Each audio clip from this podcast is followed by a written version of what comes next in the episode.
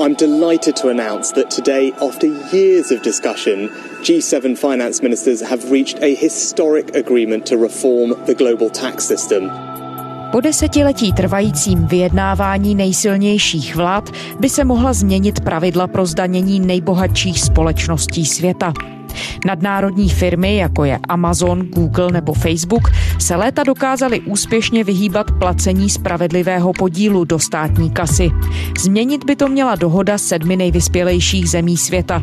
Ministři financí skupiny G7 se shodli, že nejbohatší firmy budou muset začít platit minimální daň ve výši 15% a odvádět víc v zemích, kde podnikají.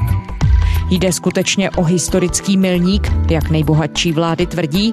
Co přesně by dohoda měla změnit? Povede k větší daňové spravedlnosti ve světě? Je pátek 11. června, tady je Lenka Kabrhelová a Vinohradská 12, spravodajský podcast Českého rozhlasu. Jana Metisová, odbornice na ekonomiku a bývalá zástupkyně České republiky při Světové bance. Dobrý den. Dobrý den. V anglickém hrabství Cornwall dnes, tedy v pátek, začíná summit lídrů skupiny nejvyspělejších zemí světa, G7. Těch témat mají na programu víc, od bezpečnosti přes finance až po ochranu klimatu a environmentální otázky. Ale už před pár dny z jednání skupiny G7 přišly, jak členové té skupiny sami uváděli, historické zprávy. Země G7 se dohodly na zavedení jednotné daně ze zisků globálních firm. Jak přelomová věc to je, paní Matesová, podle vás? Jde skutečně o tak historický moment? Může být přelomová, může se ukázat, až dospěje do nějakého závazného stádia, jako přelomová z hlediska té současné fáze globalizace. Svět zažil, v historii lidstvo zažilo několik fází globalizace. Ta současná je skutečně bezprecedentní co do intenzity, rychlosti, množství lidí, které zasahuje a z hlediska těch posledních 20 let se to může ukázat přelomové. G7 finance ministers have reached a historic agreement to reform the global tax system to make it fit for the global digital age, but crucially to make sure that it's fair so that the right companies pay the right tax in the right places. For too long, there has been a global race to the bottom in corporate taxes where countries compete by lowering their tax rates instead of the well-being of their citizens and natural environments. Dass wir unter den G7-Ländern so weit kommen, das wäre noch vor einem Jahr nicht absehbar gewesen. Das ist jetzt ein Zug, der sich in Bewegung gesetzt hat. Er wird nicht mehr aufzuhalten sein. Globální zdanění firm podporuje také České ministerstvo financí, říká mluvčí Zdeněk Vojtěch. Česká republika jednoznačně podporuje aktivity cílící na boj proti daňovým únikům a potírání škodlivých daňových praktik. Dohoda skupiny G7 podle Vojtěcha nic nemění na snaze ministerstva financí prosadit také digitální daň jako dočasné řešení. Pojďme se tedy podívat na to, co přesně je cílem té dohody o zavedení jednotné daně pro nadnárodní organizace, korporace. Ta dohoda má alespoň to, co zatím ministři financí G7 signalizovali, na čem se dohodli, má dvě části. Jsou samozřejmě provázané, mají průnik, ale jsou relativně nezávislé, tak já se zmíním o obou. Mm-hmm. Jedna z nich se týká minimální daně pro korporace, čili daně ze zisku firem, daně ze zisku právnických osob.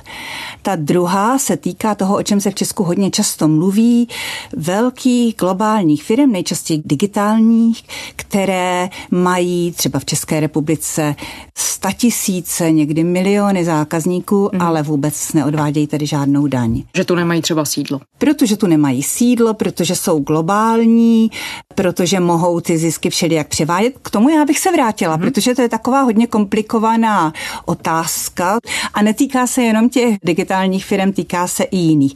A teď ale k té jednodušší a to je ta minimální daň. My vidíme v posledních 20 letech, kdy už ta globalizace je taková velice intenzivní, firmy vyrábějí všude po světě, obsluhují zákazníky po většině světa, tak vidíme opravdu závod vlád o to, která stanoví nejnižší možnou daň ze zisku korporací.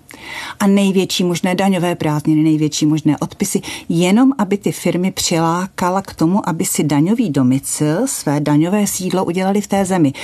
Posluchač se může ptát, proč je to důležité, když tam nebudou platit daně, mají třeba mnoho let daňových prázdnin. No důležité je to, protože ty firmy přilákají další firmy, čili se tam vytváří nějaké kreativní prostředí, ale oni tam taky zaměstnávají lidi, většinou velice kvalifikované, velice často tam financují výzkum a univerzity. Mm-hmm. Lidí, těch kvalifikovaných s vysokými příjmy, má ta ekonomika samozřejmě výhodu v podobě DPH, kterou ti lidé tam platí, spotřebovávají a taky z hlediska odvodů z mest, z platu. Čili tenhle závod skutečně zejména po finanční krizi toho konce předminulého desetiletí byl velice intenzivní a tady nejvyspělejší země světa signalizují dost. Končíme, dál ten závod nebude. Mezi vyspělými zeměmi, které obecně mají ty daně nižší než rozvojové země, tak průměrná sazba daně z příjmu ze zisku korporací je 21,5%, ale jsou země jako Francie, která má 28,4 až 32%, mm-hmm. podle toho, jak je ta firma velká.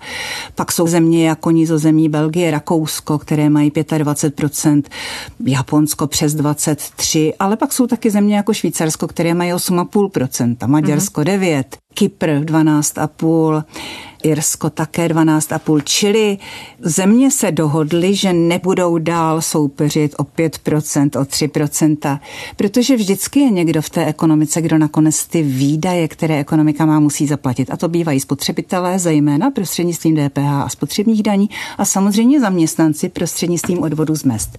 Spojené státy po nástupu prezidenta Bidena navrhovali 21% jako tu minimální daň, to je jejich současná daň ze zisku korporací.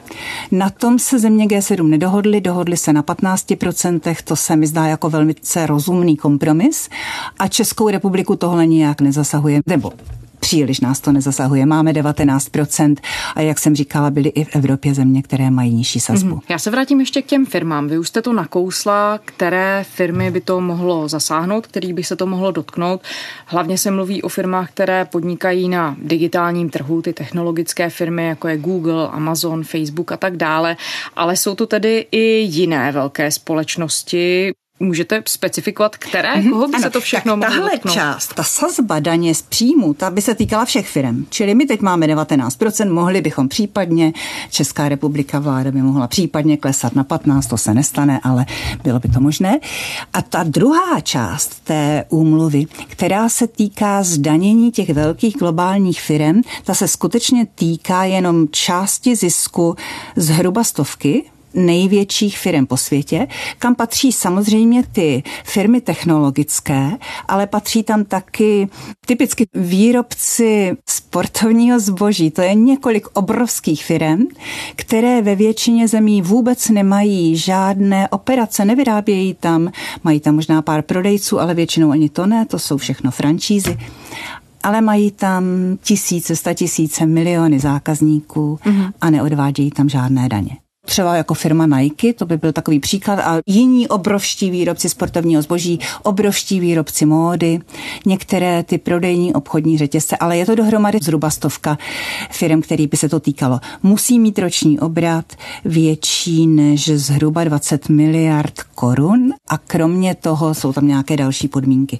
Pro tyhle firmy ta dohoda zatím říká, a ona není ani v zákulisí není dostatečně specifikovaná, ale je specifikovaná dosud do té míry, že říká, z těchto firm bychom vzali všechen zisk, který ty firmy generují mimo svůj daňový domicil, mimo zemi, kde jsou daňově doma, a z něho bychom dovolili těm firmám nadnáklady desetiprocentní nezdaněnou marži, čili toto by bylo nezdaněné, takový mm-hmm. velice velkorysý polštář, a z toho zbytku bychom vzali jednu pětinu a z té jedné pětiny toho zisku nad tou desetiprocentní marží by odvedly tyhle firmy daň podle toho, kde mají zákazníky, čili podle poměru těch tržeb, podle zákazníků v jednotlivých zemích by se ten zbytek rozdělil, takže něco by získala i Česká republika. Mm-hmm. To by se pak danilo třeba tou 15% českou daní. Jestli by to bylo méně než 3% digitální daň z těch technologických firm, se kterou zatím předběžně, byť není schválená pro příští rok, ale předběžně se s ní počítá. Jestli by to bylo méně nebo více, je teď těžké říct týkalo by se to i jiných firm. Já jenom, jestli můžu, tak to stručně zrekapituluji, jestli jsem to pochopila správně. Ta dohoda je průlomová mimo jiné také v tom, že cílí tedy na dvě základní otázky. Jednak by měla zamezit té konkurenci mezi státy, které se snaží přilákat na co nejvýhodnější daňové podmínky velké firmy.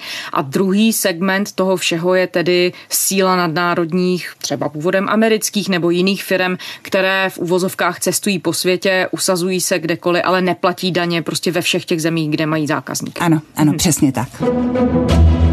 No a teď vy jste zmiňovala už ta čísla a to, jakým způsobem nebo jakých firm se to všechno dotkne.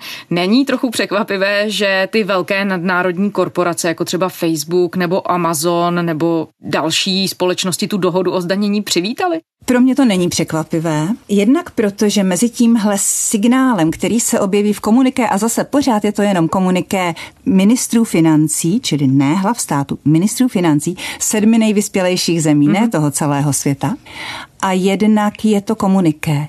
A mezi tím, co je jako signál v komuniké a tím, co se potom propočítá a zavede do legislativy jednotlivých zemí, je dlouhá cesta. Mm-hmm. Ovšem ten signál je důležitý a často v tom procesu, který může trvat řadu let, tak často ten signál je nejdůležitější. To je zelená od lídru, od šéfu jednotlivých zemí pro úřednictvo. Ano, připravte to a domluvte mezinárodní dohodu. A může to strhnout tedy nějakou širší mezinárodní lavinu. A to už se dostáváme k tomu, jestli ten krok může tedy uspět, kdyby tu širší mezinárodní podporu nedostal. Když se na to díváte očima ekonomiky, která sleduje světovou ekonomiku, může tenhle signál právě strhnout i ty další země, třeba G20, včetně, já nevím, Ruska nebo Číny, ale třeba i těch různých států, o kterých jste mluvila, i v rámci Evropy, Irsko, Kypr, ty, které mají prostě nastavené v tuhle chvíli podmínky výhodněji a přivádí jim to investory a firmy. Může. A brzy uvidíme, jestli to strhne G20, protože o této otázce budou ministři financí G20 jednat přesně za měsíc. Přesně za měsíc končí to jejich jednání v Benátkách a summit G20 bude v říjnu. Takže to budeme vědět do té doby, stejně ty technikality nebudou ještě dopočítané. Nicméně od teď začnou zkrátka úředníci počítat, jak by to tak hezky vyšlo a domlouvat se i s těmi velkými firmami, jestli oni to podpoří. Pokud jde o země v rámci Evropské unie, Tady by v téhle otázce daňových sazeb, které jsou v pravomoci národních států, museli všechny jednomyslně souhlasit. Kypr už signalizoval, že asi souhlasit nebude. Já se osobně domnívám, že tak to nedopadne. On souhlasit bude, to jenom posiluje svou vyjednávací pozici. Něco za to dostane, třeba nějaké zavřené oči.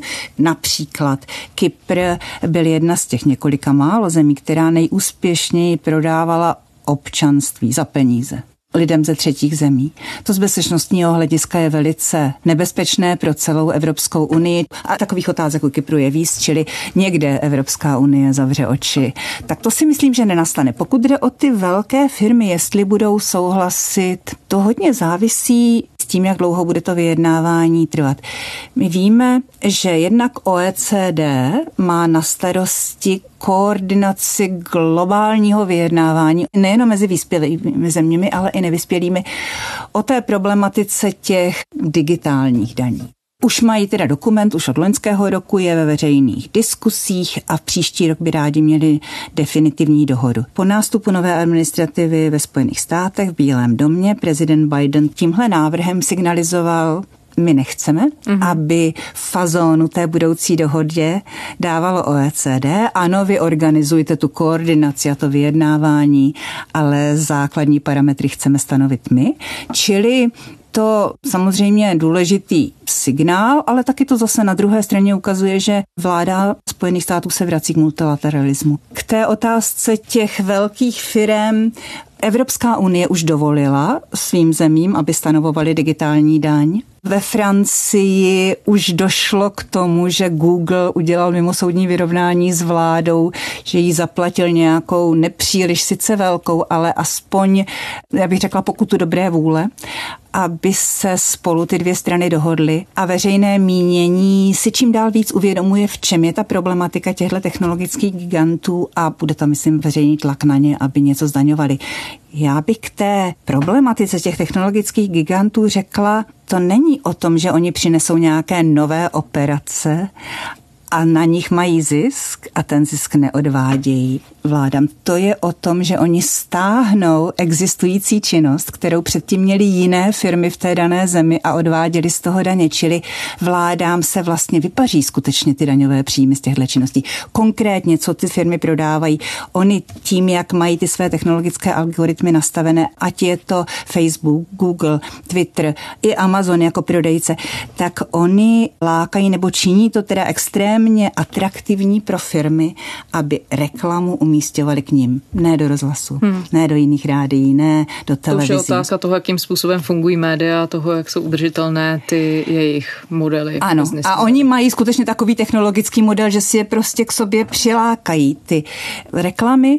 Výrobci samozřejmě za to platí, a ty příjmy dřív zdaňovali mediální firmy anebo umistovatelé reklam v těch jednotlivých zemích, kde jsou zákazníci a teď je teda v té zemi nezdaňuje nikdo. Čili ty se vypařují. A druhá věc je, že tyhle firmy o nás, o zákaznících nebo o čtenářích, posluchačích schromažďují obrovské množství údajů, ne o tom, kdy jsme se narodili, to jim třeba utajíme, ale co sledujeme, co nás zajímá, co kupujeme, které stránky čteme, kolik času strávíme, u jaké problematiky. A to potom prodávají výrobcům, aby šili reklamy na míru, zase z toho mají příjmy, neodvádějí je nikde. Já nás vrátím ještě zpátky k té dohodě. Jak vy si to vysvětlujete, že po těch letech toho jednání se podařilo tu dohodu uzavřít teď? Mohlo do toho třeba přispět i dopady covidu, ekonomické dopady, že se ty státy byly ochotné dohodnout na tom, že třeba zastaví tu konkurenci mezi sebou? Určitě a bylo těch faktorů víc. Jeden z nich byl, to i ministři financí těch zemí G7 říkali, my máme obrovské výdaje na podporu ekonomiky, budeme mít obrovské výdaje na oživení. Firmy, které jsou v online prostoru na covidu vydělaly, hmm. ale příjmy nám neodvádějí pro spoustu obchodníků jediná možnost, jak své výrobky a služby prodat, je přes e-shopy a v tom je velmi silný Facebook, protože dokáže nejvíce zacílit, ať už reklamou nebo i sám provozuje nějaké e-shopové platformy. De facto Facebook nejvíce těží z toho z pandemické doby, kdy jediná možnost prodat své výrobky je přes e-shop a Facebook je největší platforma i na reklamu pro tyto výrobky. Čili my máme výdaje, nemáme příjmy.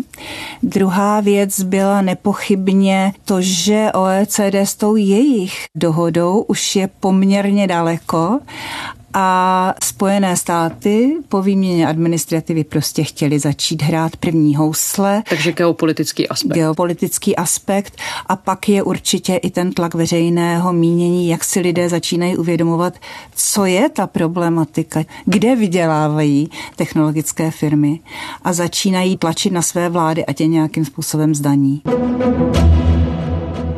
Vy už jste zmiňovala, jakým způsobem by mohlo na té dohodě vydělat či nevydělat Česko. Dá se to odhadovat, jak by mohl český rozpočet z té dohody případně těžit? I když, jak jste zmiňovala, tak ta čísla ještě nejsou asi definitivní, vůbec nejsou na papíře. Já se domnívám, že v tuhle chvíli se to nedá a to vůbec ne, dokud neznáme formulku jsou to zisky, je to účetní kategorie. V účetní kategorii na těch technikálích, na tom, co bude odečitatelné, co se bude zahrnovat, co ne, záleží nejvíc. Svět má globální metodiku účetnictví pro banky. Mm-hmm. Čili ty velké banky vedou kromě účetnictví podle svých národních pravidel vedou taky tohleto globální a to nebankovní instituce nemají. Čili vůbec, jaká ta dohoda nakonec bude, to teď nevíme ale určitě se to netýká příjmů českého rozpočtu pro příští rok. Asi ani pro ten další, ale pokud jde o tu digitální daň, o kterou teď u nás jde a která bude schvalována, tak tady si myslím, že ta první část té dohody, která se týká právě té stovky největších světových firm, by mohla nakonec přinést i víc, protože se bude týkat i jiných prodejců, kteří tady v Česku mají zákazníky, ale neodvádějí daně. Ono svým způsobem to může být i nějaký kompenzační faktor, protože ta dohoda zavazuje státy právě ukončit výběr té takzvané digitální daně, respektive snaží se přimět ty země, které ji jednostranně zavedly, k tomu, aby vlastně obětovali ve prospěch téhleté dohody. Takže v tom smyslu by to tedy mělo být platné i pro Českou republiku? Ano, pokud ta dohoda taková bude, máte naprostou pravdu, taky z toho asi tak zhruba nějak vyplývá ta zatím nastřelená čísla, protože globální dohoda o sazbě digitální daně není, ale směřuje k těm třem procentům, které tak nějak doporučila Evropská unie. A tady ta dohoda o minimální daňové sazbě 15%, která se netýká teda jenom těch největších firm, týká se i jiných, ale těch největších také, tak ta říká, ale my budeme brát pětinu ze zisku, čili to by bylo jako by ta 3%, takže myslím, že tam tím směrem ten kompromis směřuje. Jak tedy podle vás celkově tu dohodu vnímat? Dá se označit za vyhlášení nějaké další fáze poziční bitvy, když to tak nazvu, mezi vládami a těmi nadnárodními korporacemi? Jejichž obraty tedy, jak se to zmiňovala, mohou dosahovat obrovské výše. Může to být součást širší i politické diskuse, protože my víme, že tohle téma proniká z opačné strany, ze strany voličů do toho, co oni požadují po svých vládách. Může to tak být. Já myslím, že tady v této oblasti zatím jde o to, aby si dostali na jednu loď vlády i ty veliké firmy, aby pochopili, že ta jejich odpovědnost je společná. A zatím jenom v té ekonomické oblasti ale časem to samozřejmě jistě, nebo zatím to bude pokračovat i v té oblasti demokracie, protože to jsou firmy, které neobyčejným způsobem zasahují do mechanismů, které demokracie zatím měla proto, aby prosazovala většinová práva. Mm-hmm. Ale tato dohoda zatím se toho netýká a nejsem si vědoma žádné jiné platformy, která by tenhle problém zatím řešila. No ale tak ono vždycky je důležité na nějaké platformě začít, tak zatím je to ta daňová. A myslíte, že to opatření tedy skutečně může přinést větší daňovou spravedlnost, větší solidaritu? Já myslím, že ano. Ono to není jenom tato oblast. Ty diskuse probíhají třeba ve Spojených státech, kde se to těch technologických firm týká a v minulých dnech pravděpodobně většina vašich posluchačů zaznamenala zprávy o tom, že ti nejbohatší američané v některých letech ani ve své rodné zemi, kde mají to daňové sídlo, neodvedli ani cent daní. Američtí miliardáři Jeff Bezos, Elon Musk, George Soros nebo Bill Gates v uplynulých letech údajně často neplatili žádné daně z příjmů. Vyplývá to z odtajněných materiálů, které získal investigativní americký portál Pro Publika se sídlem v New Yorku.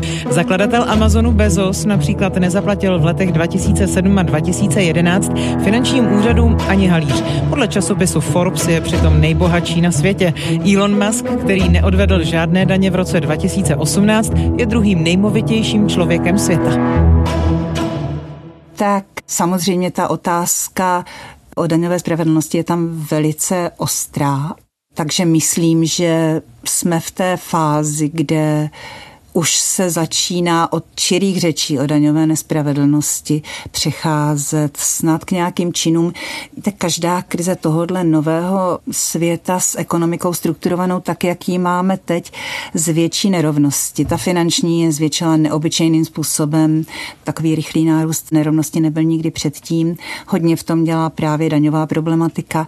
Tato krize postcovidová určitě ji zvýší znovu už to teď vidíme na datech, čili ta diskuse se bude muset dostat něčemu pragmatickému. A když jste zmiňovala ten geopolitický aspekt a roli Spojených států, ukazuje se tímto momentem, že tedy lídrem té diskuze na tomhle poli spravedlnosti, finanční spravedlnosti a možná i sociální spravedlnosti se tedy chtějí stát Spojené státy, že se administrativa Joea Bidena chce vrátit jako ten hybatel té diskuze? Určitě se chce vrátit jako hybatel. Má to jist jistě důvod jednak ten, že je to otázka politických bodů, ale taky je to otázka těch velkých firm, které skoro všechny, kterých se to týká, mají daňové sídlo ve Spojených státech. Spojené státy za předchozí administrativy za prezidenta Trumpa udělali daňovou reformu, která byla obrovská ve srovnání s předchozími desetiletími. A korporátní daně teda teď 21%, s tím se těžko soupeří, když máte proti sobě 8,5% ve Švýcarsku. Takže ty obrovské firmy, kterým udělají Spojené státy speciální podmínky daňové, ty z toho nakonec získají jako vítězové, ale pak je tam celý ten mnoha milionový korporátní sektor, který na tom nic nevydělá. Čili pro ně je to důležité i z hlediska oživení vlastní ekonomiky. Jana Matesová, odbornice na ekonomiku a bývalá zástupkyně České republiky při Světové bance. Děkujeme za rozhovor. Děkuji za pozvání. A to je zpáteční Vinohradské 12 vše. Děkujeme, že posloucháte. Kdykoliv se za námi můžete vrátit i během víkendu. Všechny naše díly najdete v podcastových aplikacích na serveru iRozhlas.cz a také v aplikaci Můj rozhlas, kde je všechno rozhlasové audio.